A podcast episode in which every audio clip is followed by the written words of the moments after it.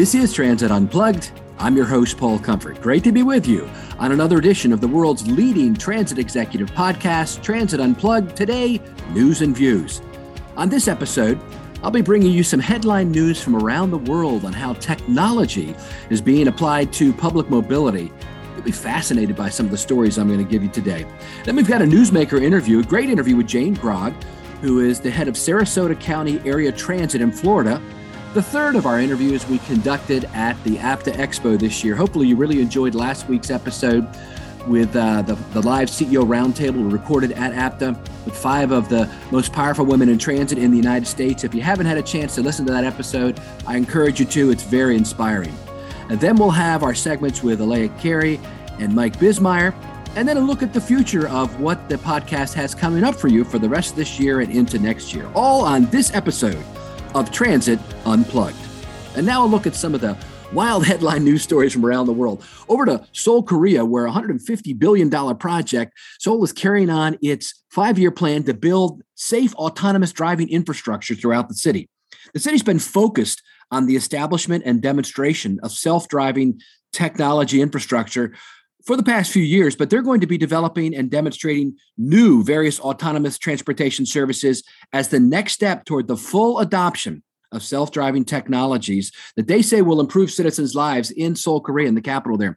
Unlike autonomous levels one, two, and three that assist human drivers to conveniently reach their destination, you probably know a level four self driving vehicle does not require a driver. It navigates around places by communicating with on road structures such as traffic lights and pedestrian crossings.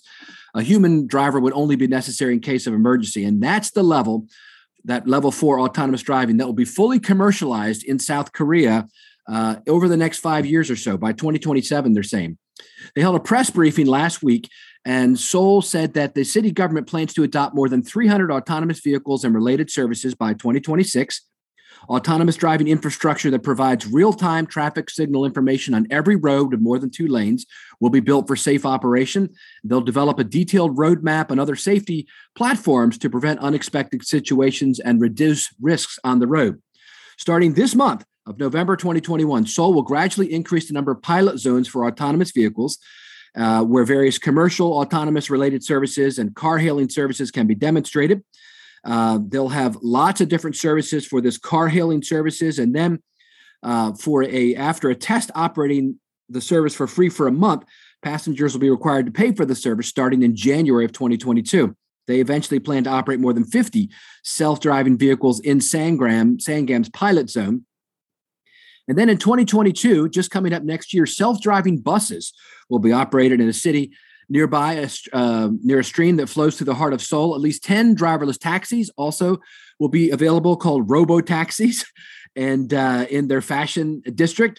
And the number of driverless taxis will be increased to, to more than 100 over the next few years.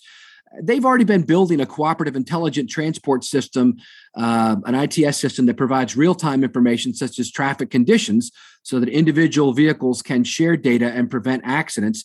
And then to demonstrate self driving buses in 2023, the city will create an almost 10 kilometer long autonomous bus route that connects four city districts with heavy foot traffic during the late night time when subway trains stop running. And uh, so the Seoul mayor, Oh Se-hoon, said by expanding the autonomous driving infrastructure across Seoul, we'll create the top five autonomous driving leading city by 2026. And they believe this five year plan is meaningful in terms of providing freedom of movement for all citizens, regardless of age or gender, whether they have a driver's license or not. So, autonomous buses and cars and taxis all coming as they're wiring the city as a smart city there. Speaking of a wired city, uh, back here in the US, Los Angeles has previously debuted what they called their Shake Alert LA, a smartphone app that alerts users about a detected earthquake in the area seconds before it occurs uh, before it occurs. Those few seconds are long enough to prepare yourself for shaking and quickly move away from large furniture, other objects that can fall. The app has already had over a million downloads um, before it was replaced with a statewide MyShake app. Uh, now, the Shake Alert technology is being deployed at the Los Angeles County bus and train maintenance centers and facilities to warn employees, drivers, and patrons about oncoming earthquakes the shaking. The early warning system will detect any earthquake with a magnitude of 4.8 or greater And uh, once this is fully deployed, it'll be the largest deployment in any U.S. transit system.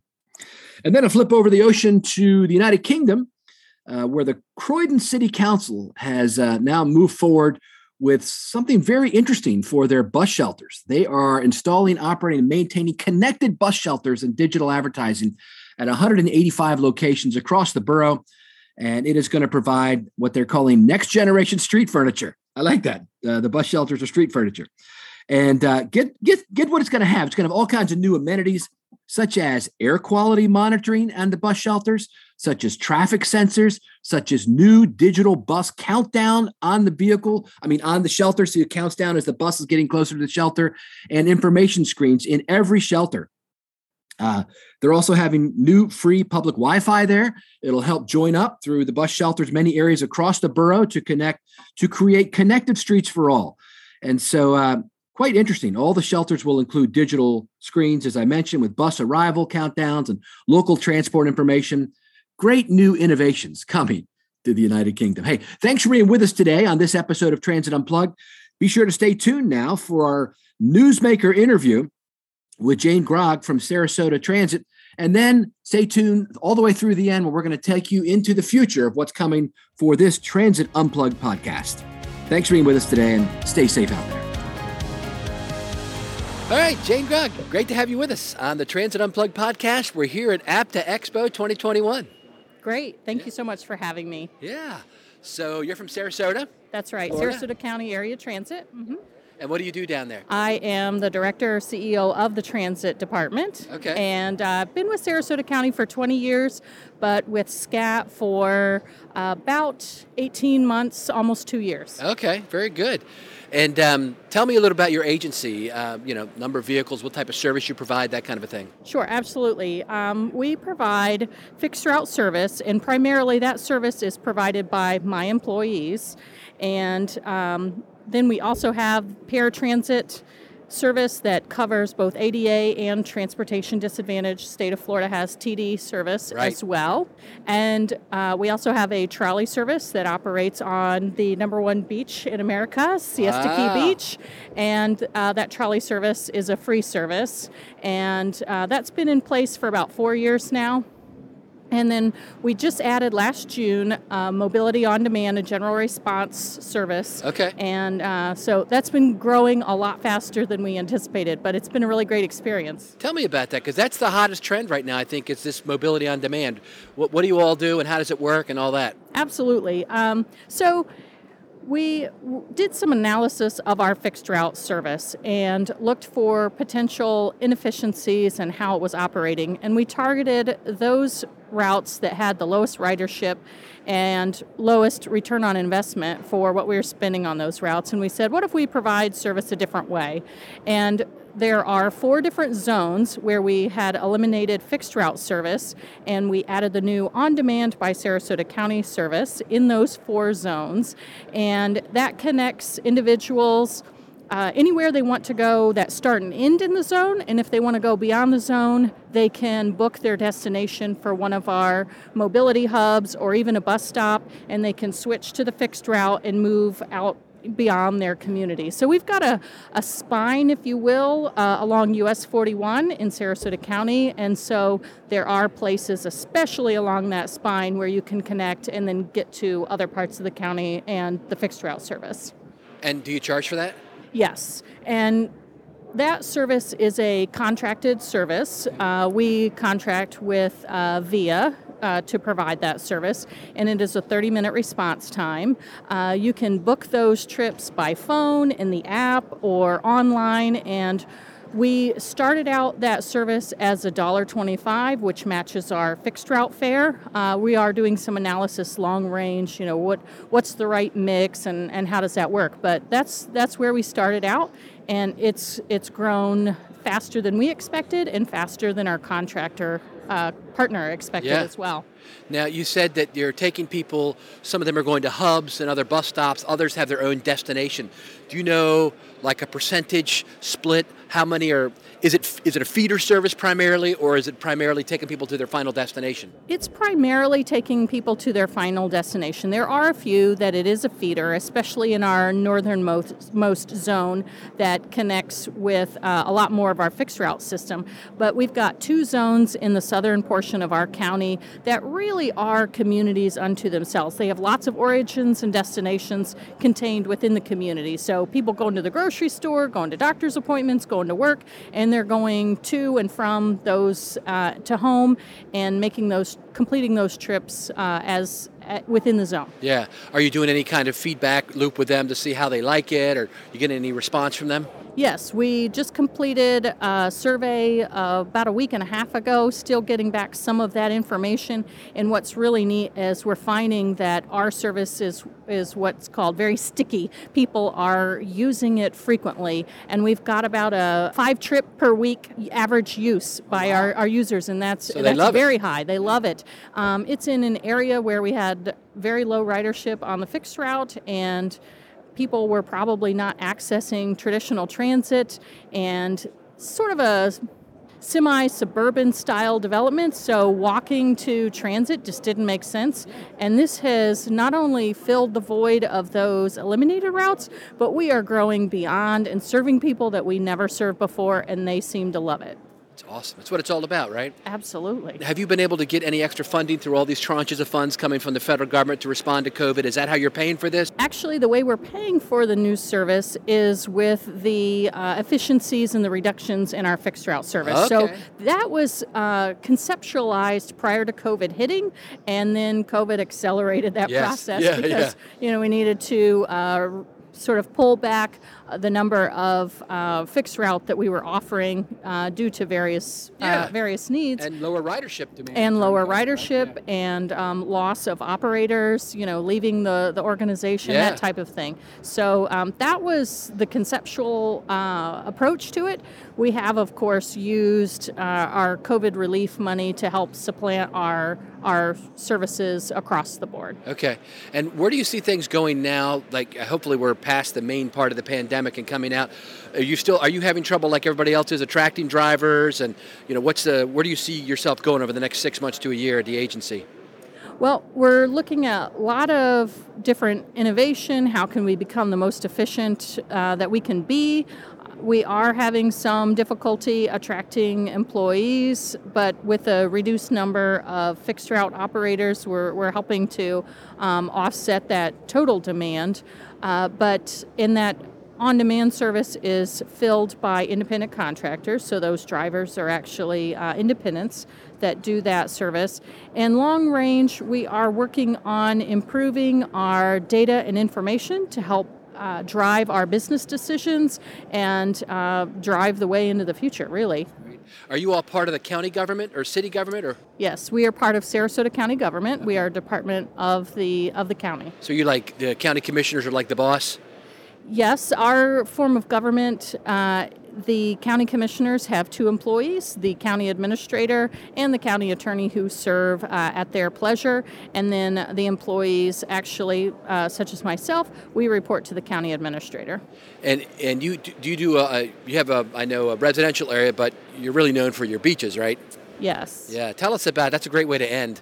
Uh, now that we're in November, people across the country are cold. Tell them about Sarasota. Yes, uh, Sarasota has very beautiful beaches. We also have a lot of cultural uh, opportunities, arts, so forth. And come this spring, we've got two spring training facilities in Sarasota County. The home of the recent World uh, World Series winners, the Atlanta Braves, are in North Port, Florida, and the Baltimore Orioles are in uh, in Sarasota My team. And uh, very very fun to experience that. The uh, white sugar sand of Siesta Key is, has been voted number one beach, uh, and that's where our trolley service operates. And you know, coming out of COVID, we have had the strongest summer in ridership on that trolley since we've been in in uh, in operation for the last four years. So our 2021 summer and fall, and this is usually our lowest point uh, for visitors is higher than it was 17, 18, 19. You know, I would not compare it to 20, but Yeah. um, it would easily beat 20 because that Right, was yeah. low. But 19, uh, 2019 was the biggest year, 350,000 trips on the trolley. Yeah. And uh, we are on pace to exceed that. So, really excited about that. Pent up demand, I think, over the It everybody was stuck at home. Yeah. It is. And we've got a lot of new um, technology improvements that we're working on with our system. Oh, good. And uh, love our partnership that we have with TripSpark and uh, the products that we're implementing with Trapeze and AssetWorks, uh, doing a lot of uh, of upgrades. companies. yes, we are upgrading our technology. We have a pretty large capital project that is underway and uh, improving things like au- automated operator processes on bus information, on time performance, passenger counting, bus stop management. All of that information is going to feed our future decisions. So, um, the projections that we made to make this huge transformation. Um, were based on the information that, that we had at hand, and we'd really like to improve the quality of that information. You know, what is the actual passenger count at each stop? Yes. And, you know, are there adjustments that we need to make to routes, and what time of day, and do we need to adjust our service hours? So, this information is going to give us a wealth of information to take us to the next level. That's great, Jane. I can't wait to see it. Hopefully, I can come down there and see the Orioles and walk on the beach this spring. We'd be happy to have you. Love to love to have you in Sarasota. Thank you so much, Jane Thank Brock. you. Hi, I'm Elea Carey, a communications consultant who loves working with public transit agencies.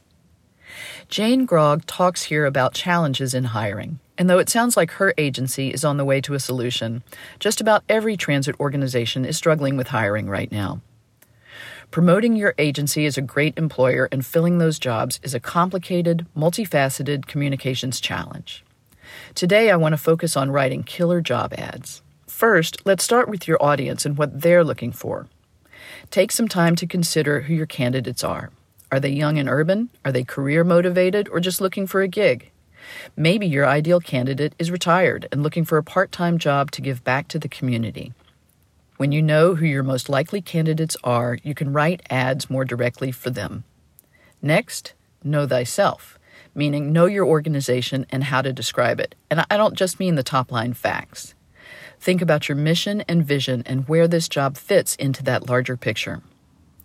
Finally, as you describe the role you're hiring for, it's okay here for your ads to pick out several top line facts to list, but don't neglect to weave in how this job fits into that overall mission and vision. That will help inspire ad readers to learn more.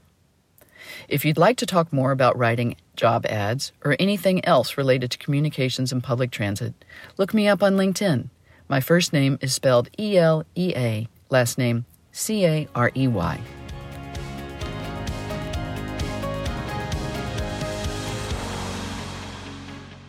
Hi, this is Mike Bismeyer, Regional Sales Director for Proterra, and this is Mike's Minute, where we talk about leadership, mentorship, and kindness with the hopes it'll inspire you to pay it forward. As we come out of the Thanksgiving break, I wanted to quickly touch on kindness and more so on gratitude. The last couple of weeks have been surreal for sure on the home front in the community I live in, Abbotsford, British Columbia, due to the historic flooding our community has seen. However, like with any other challenge or circumstance, we've seen many people rise up and help others. We've been very grateful for the frontline workers, the military, businesses, and the community volunteers that just simply do the right thing. My wife and I even held a small fundraiser at the house and were blown away by people's generosity. That directly leads me into the time of the year we are now entering, holiday season, where there are many initiatives in our communities to give back and give us the opportunity to help others. I'd like to send a kudos out to all the transit agencies in North America, whom have had many amazing different charity initiatives over the years and continue to utilize and decorate buses for campaigns such as Stuff the Bus food bank donations, Toys for Tots, Santa and Rudolph inspired buses. It all makes a difference, and I would recommend getting involved with your local agency if possible. I had the pleasure this past Saturday of volunteering with the Edmonton Transit Team in Alberta, Canada, as part of their annual Stuff a Bus campaign. They had 16 buses parked at 16 different grocery stores collecting food to benefit those in need. This program has collected over 1 million pounds of food and $495,000 in donations since its inception to help Edmontonians. Truly inspiring.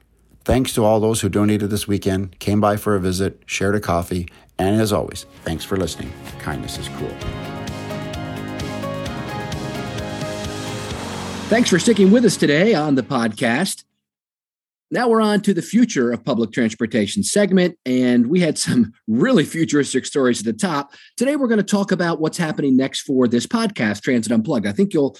Uh, I've got three main areas I want to talk about. First off, we're going to talk about some of the new uh, segment market segments that we're moving into in social media. Secondly, we're going to talk about all the guests we have coming up for the rest of this calendar year and into next year. Give you a preview uh, a special preview. We don't often do this, but we want to tell you about all the great shows we have coming up for the month of December and the month of January. I think you'll find them great. And then we'll talk a little bit about what's coming for our Transit Unplugged TV show. So stick with us over the next five to seven minutes as we tell you about all that.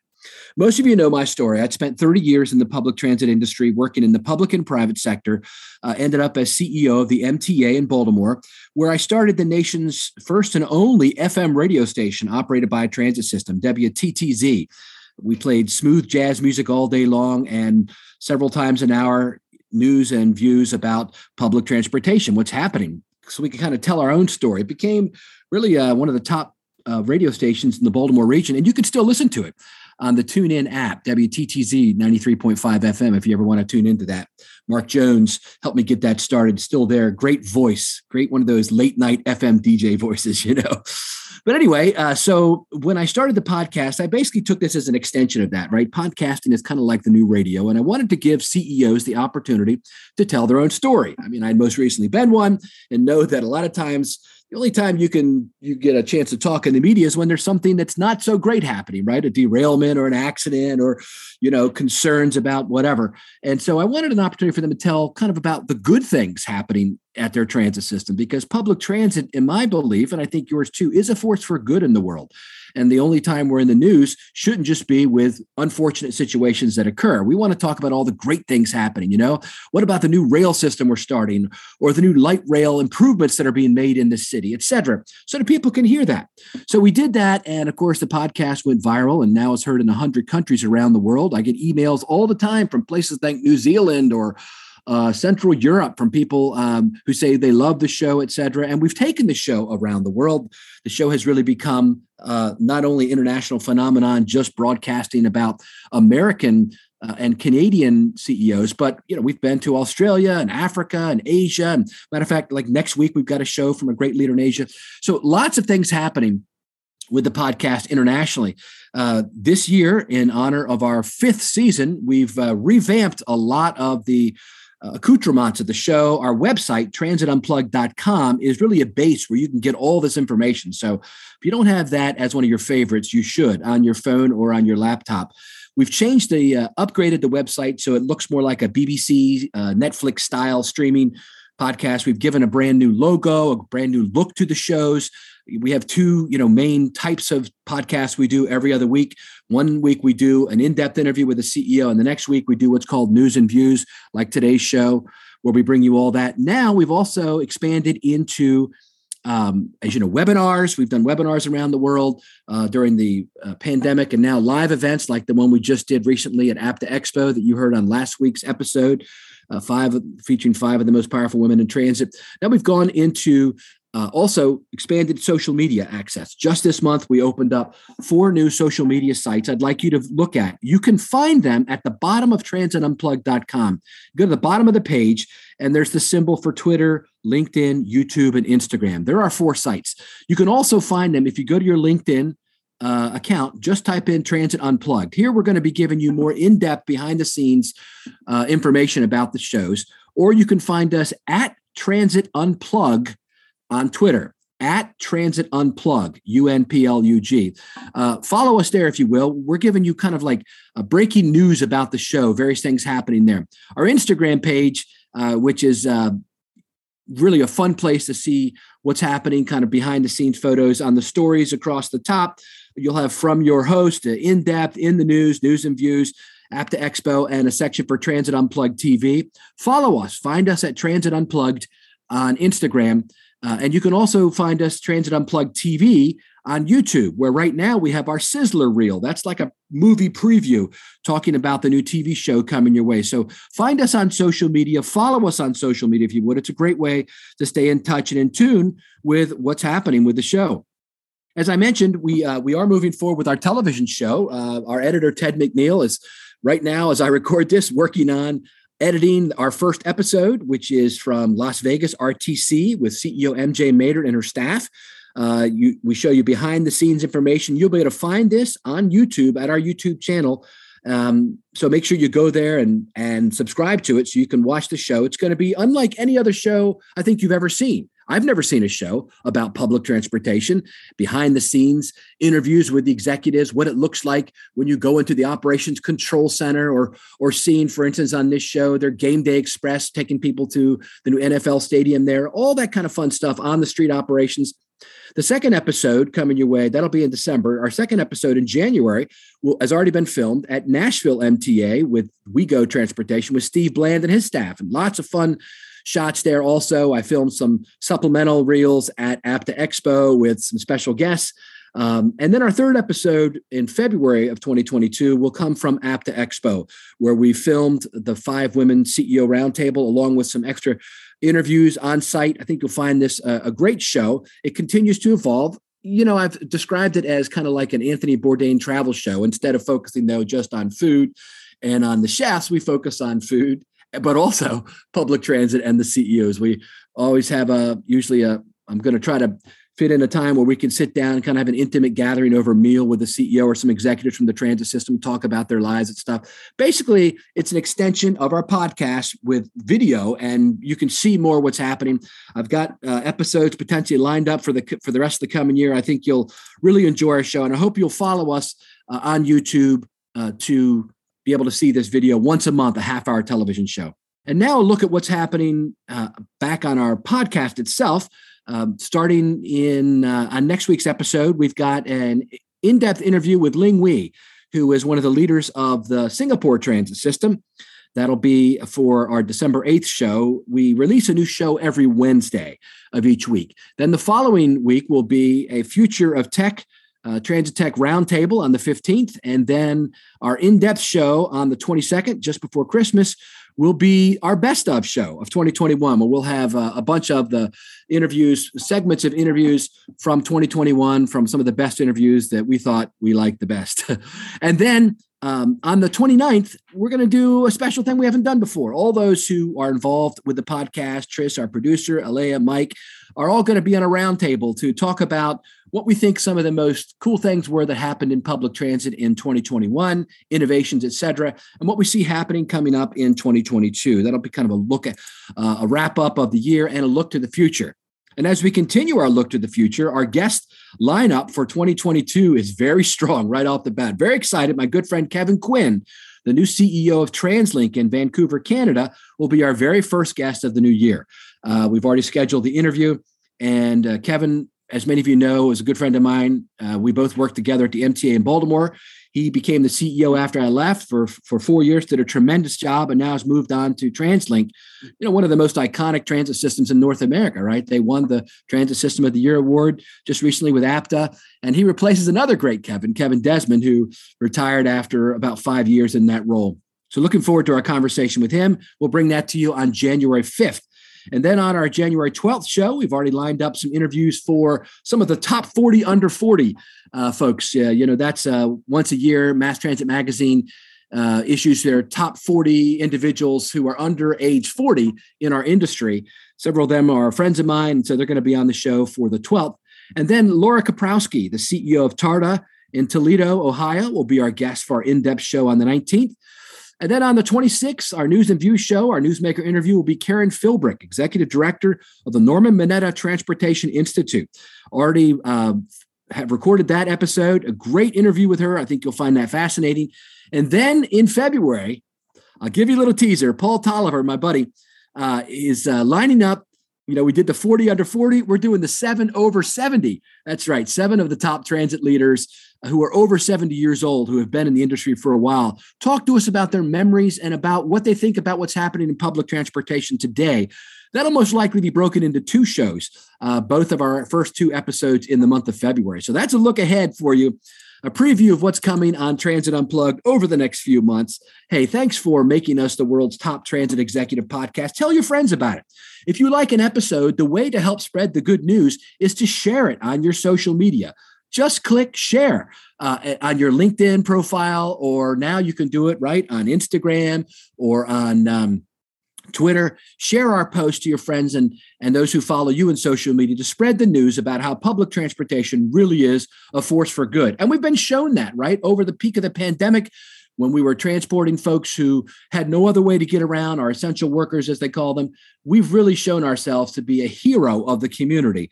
And here in the US and other countries now, federal governments are stepping up their financial commitment as they recognize that. I'm Paul Comfort. Thanks again for making us America and the world's favorite transit executive podcast. Stay tuned every week for a new exciting episode. Thank you for listening to this week's episode of Transit Unplugged News and Views and to our special guest, Jane Grogg, Sarasota County Area Transit, for the fantastic interview she did with Paul at APTA. It was really, really great. It was great being there and listening to all the things she had to say. As Paul said in his future look at transit, really future look at the show, we have a jam packed December and January and February for you. I hope that you uh, listen in to all these fantastic episodes we have coming up. Of course, if you ever want to send us a comment, or question, or want to even be a guest on Transit Unplugged, feel free to email us anytime at info at transitunplugged.com. So until next week, ride safe and ride happy.